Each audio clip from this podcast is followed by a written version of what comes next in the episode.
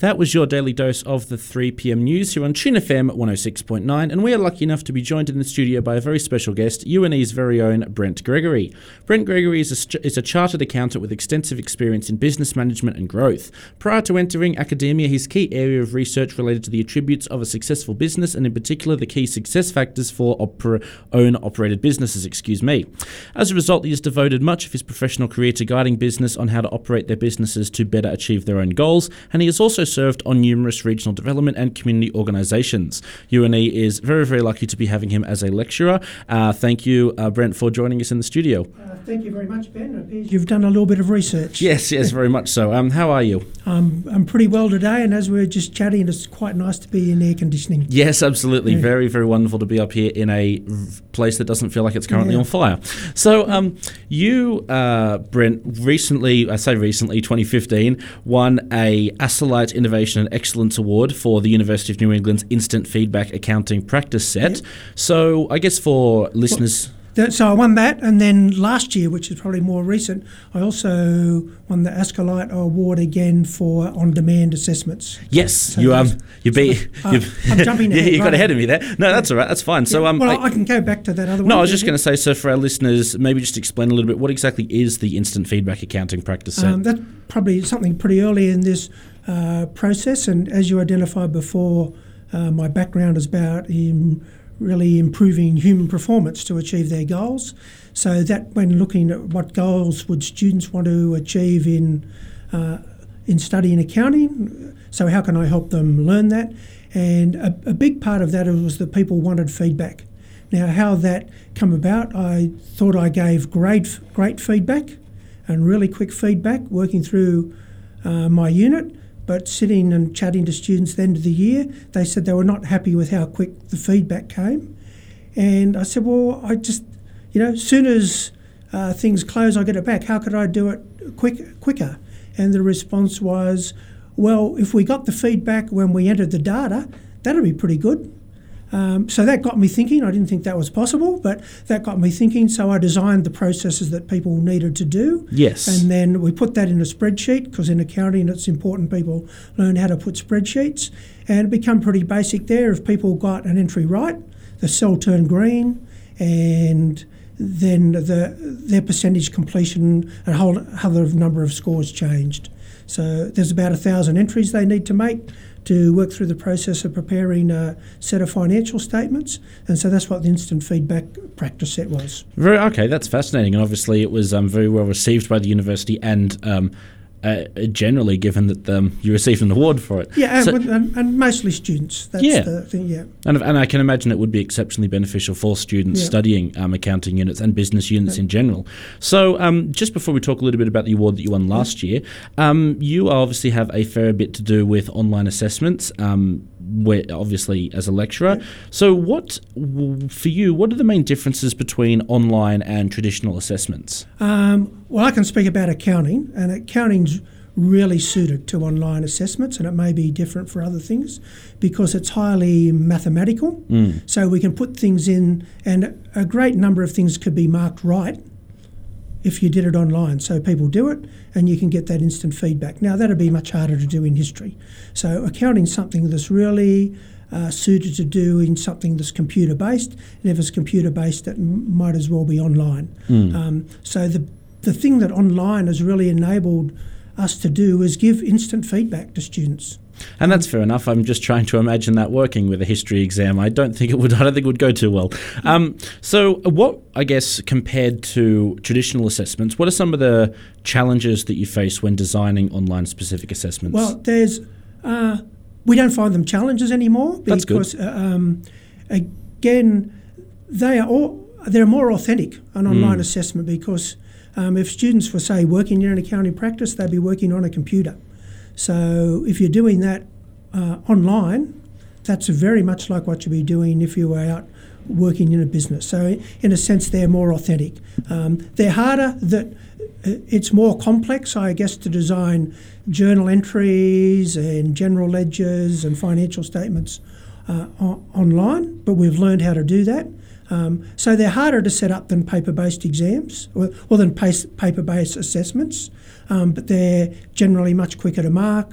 Uh, they're easier to get the marks for all different things and com- compare them so you can find if there's a general weakness among students so that you can then go back and change the way you teach. Yeah, and that's fair enough too. I think that's um, it brings a lot of different, I guess, um, methods to the table when it comes to teaching and um, e- assessing students' learning. Uh, look, one, one other really big change at UNE has been the online exams. Mm. So they've really opened up our options, the online exams. Yes, I because- should think so. uh, because now we don't have to wait till the exam period, and that's you know, part of what we'll get to next. Is uh, when a student's ready to do the exam, they can do the exam. Mm. Um, and that would certainly, I guess, that would work a lot better for several for many many students to be able to.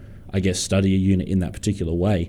So, um, moving uh, just on just a little bit, um, because you are obviously a lecturer here at UNE, you teach um, accounting units. Um, I guess AF, uh, AFM 101 specifically, and AFM 217, I believe. yeah, 217 and AFM 406. and which- 406, sweet. Yeah. So, what do you find so fascinating about teaching accounting to students? Um, uh, applying my accounting skills to the teaching. Mm-hmm. Um, I'm also I've become a lot more important human performance. Uh, it, it's weird being an accountant, as you identified before. Uh, most of my career was spent improving the performance of business or improving the returns to owners, and it's a similar issue I've got uh, with students. It's a bit like their own little business. What what's their return? Uh, it's about they want to improve their understanding of accounting or get marks. Um, you know, they're both very valid things, and we, we hope we align those. So I'm, I'm really intrigued to understand what motivates people, uh, how they learn, how we make it easier for people to get accounting skills more effectively. And you know, being an accountant, there's plenty of uh, data we can get out to analyse what's working, what's not, um, and and that's also a good demonstration effect for students that you know we're accountants, we should be using our accountant sk- accounting skills in our teaching. Yeah, and I think obviously there'd be it'd be interesting for people to listen because obviously I guess a um, someone that's been in business for as long as you have making a switch to then teaching at a university would be a rather it'd be a fairly significant change I guess in terms of what you were doing compared to what you were doing now. If we look at the university as a whole, what do you enjoy about teaching at? UNE? Um, well, I, I guess as I've got to understand uh, the, the, probably the way I've uh, it's developed over time is a, lot more understanding of the students I'm working with. Um, I was delusional, effectively, about students when I came to academia. You were right; it's it's very much different life in business than it is in a university, and um, so it's it's been fantastic to understand how people think and how they learn. Um, that that's where a lot of my growth has come from, um, and you know, taking to something I was, you know, I thought students were like I was, and my peers when I was a student, and all we had to do when I was a student, I was a full time student, um, we didn't have to have a job. You know, it, life was much different then Yes, of than what it is for students now. And students really have um, competing benefits, and they need to find out how to fit their their study uh, into their life. Yeah, absolutely. So I think that's a very, I think that's a fair summarization. Um, moving back into um, ASCILITE, obviously, you're 2018 um, uh, or 2019. I keep, I keep forgetting we're in the new I year. in the new year, Twen- 2019, Yep, we are in the new year, so it is 2020 now. So your award that you received last year, what exactly was that for? What did that entail? um, that was for on-demand assessment, Yes. supported by a progression pipeline. and again, for listeners that maybe are a little bit in the dark as to what that is, what exactly That does is that? probably everyone, really. yes, I suspect so. So uh, again, probably we take that um, back a step. Well, I probably I don't want to spend too long on it. So. Um, on-demand assessment means a student can do. There's a number of assessments throughout the unit. They can do the assessment whenever they're ready to do that assessment. Now they need to, however, produce do, certain things before an assessment will open. So that's part of that. We need to make sure they're ready for an assessment before they do the assessment. So that's the on-demand assessment. The progression pipeline is uh, we also know where every student is up to in the unit. So if a student is getting behind budget, to use accounting terminology, we need to get in contact with them straight away, find out what the problem is, if there's anything we can do to help them get back on track. So that's a, rather simplistic view of what it is, but students can do their assessable tasks whenever they wish, and if they get ahead, we think that's fantastic. But if they get behind, um, what the budget we've set, we, we, then we need to talk to them. Yeah, fair enough. we can do. I think that. Um, do you think that that would that on-demand learning would come in handy, especially moving in to this year and beyond. Now that the university has uh, adapted a block teaching um, period for some units, such as opposed to trimesters. Well, I, I think it'll really um, for, and gathering the interest I've got from people in other universities. Um, it probably is in, in some areas. I wouldn't say all areas, but it is a thing of the future. Uh, yeah. As the way we'll move to um, and it's a challenge between giving students some level of flexibility, um, but when students are early in their studying, too much flexibility, in fact, slows students down because uh, you've got to make choices. And if a thing I've found out about talking to students, uh, a lot of students might have blocks of 30 minutes or an hour to come on. They can't spend 15 of that 30 minutes working out what they need to do.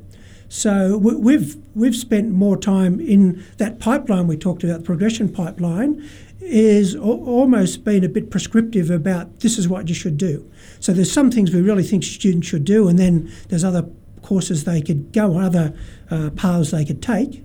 Um, so we have been in some ways become a bit prescriptive of saying this is what you'd get next benefit from. Almost, this is your next crucial action. So if you're studying, you come on, you've got 30 minutes, you can use that 30 minutes full on for making progress. Yeah, I think that's fair. Um, so I guess again, just moving on a little bit, um, back to your involvement with um, Astral- uh, excuse me, sorry. Um, what exactly is that organisation, or what exactly do they do in relation to, I guess, everyday?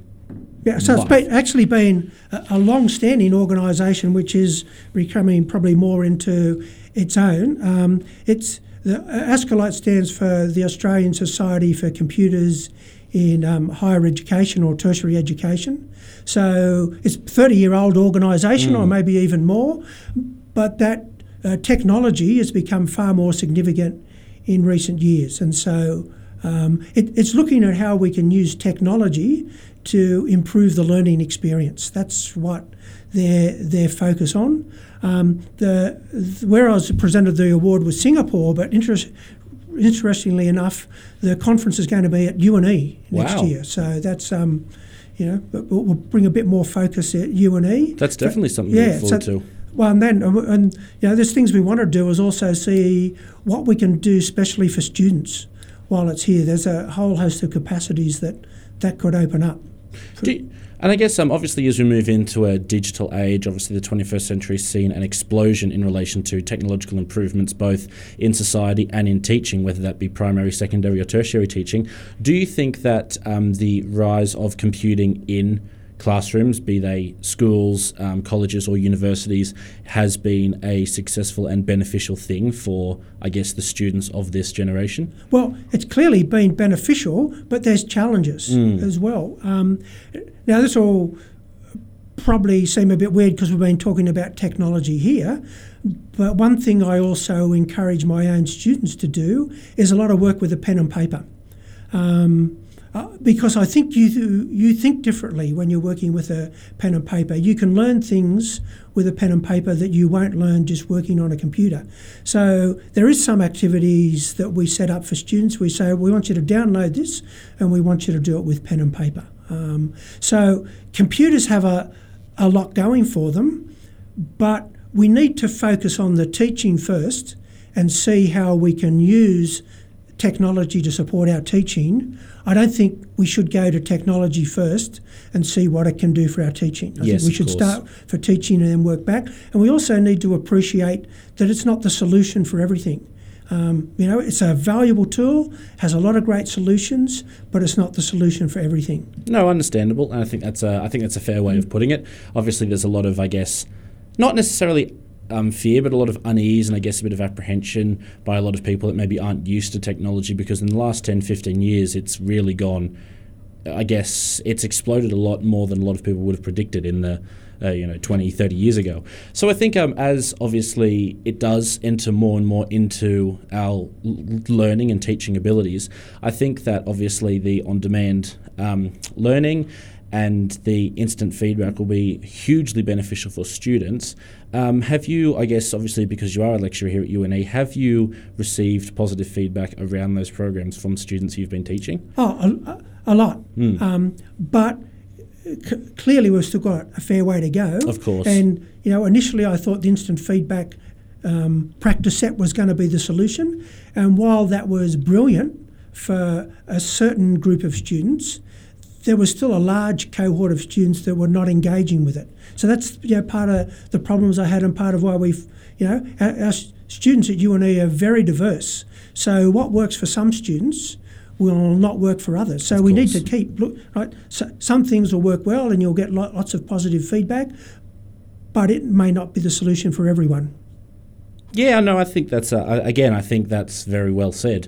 Um, so I guess um, moving on to I guess our final question, as because we've obviously had a, a wonderful chat about um, your innovations in relation to the learning experience, and I guess um, we've got a lot to look forward to now. The uh, conference coming to UNE. Whenabouts next year is Uh, that? sorry? December December of twenty twenty one. Cool. Out of 2020. Sorry, Right, so this, this year. year. So this this year. now. I'm it's doing the same as you. it? It's Yeah. confusing. Yeah, sorry. So yes, okay. So this December they will be in UNE. That's cool. That'll certainly be um, something to keep an eye on for I guess people who are interested in that side of I guess learning and Well, want to pro- learn probably a lot of students in, in has an opportunity for them to engage in uh, a, a large conference here at UNE. And I- Yeah. and, yeah. I think it's I think it's a tremendous thing. Mm. So I guess my final question is, as an accountant um, lecturer yourself, obviously those three accounting units that you teach, do you think that um, students need to be scared of doing their own taxes?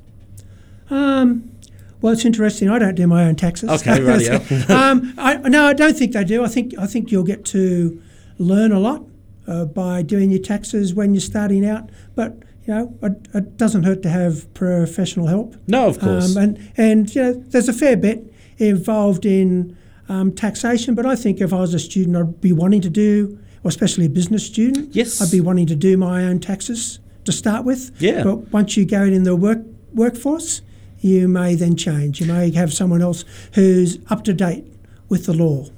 I must admit, because I um I personally did my own taxes last year, and everybody told me they were so difficult and so complex. I found it so easy. I was then frightened that I'd done something wrong, Ah, well. which was rather an interesting experience. But no, I'd certainly encourage a lot of people to do it, like you said. Especially, I guess, if you are studying accounting or business, it's a good way of getting a bit of experience in that field. Absolutely. So, um, Brent, thank you so much for joining us in the studio. Um, I guess all of our listeners uh, will be grateful to hear, I guess, your side of things in relation to the things you've brought to UNE's table, and we certainly look forward to seeing uh, what else you can uh, do in the upcoming years to improve UNE's learning and teaching methods. Thank you very much, Ben. I've greatly appreciated the opportunity to come here and chat, and I do have some pretty exciting things that are um, coming up in the future. So I look forward to them as well. Well, that's certainly exciting for us. We look forward to seeing what they are, and um, you are most welcome. Thank you again for coming in the studio. Um, that has been Brent Gregory. You are listening to Tune FM on 106.9, and we're going to play Brent out with the Beatles' famous song Taxman here on UNE, Tune FM's student powered radio.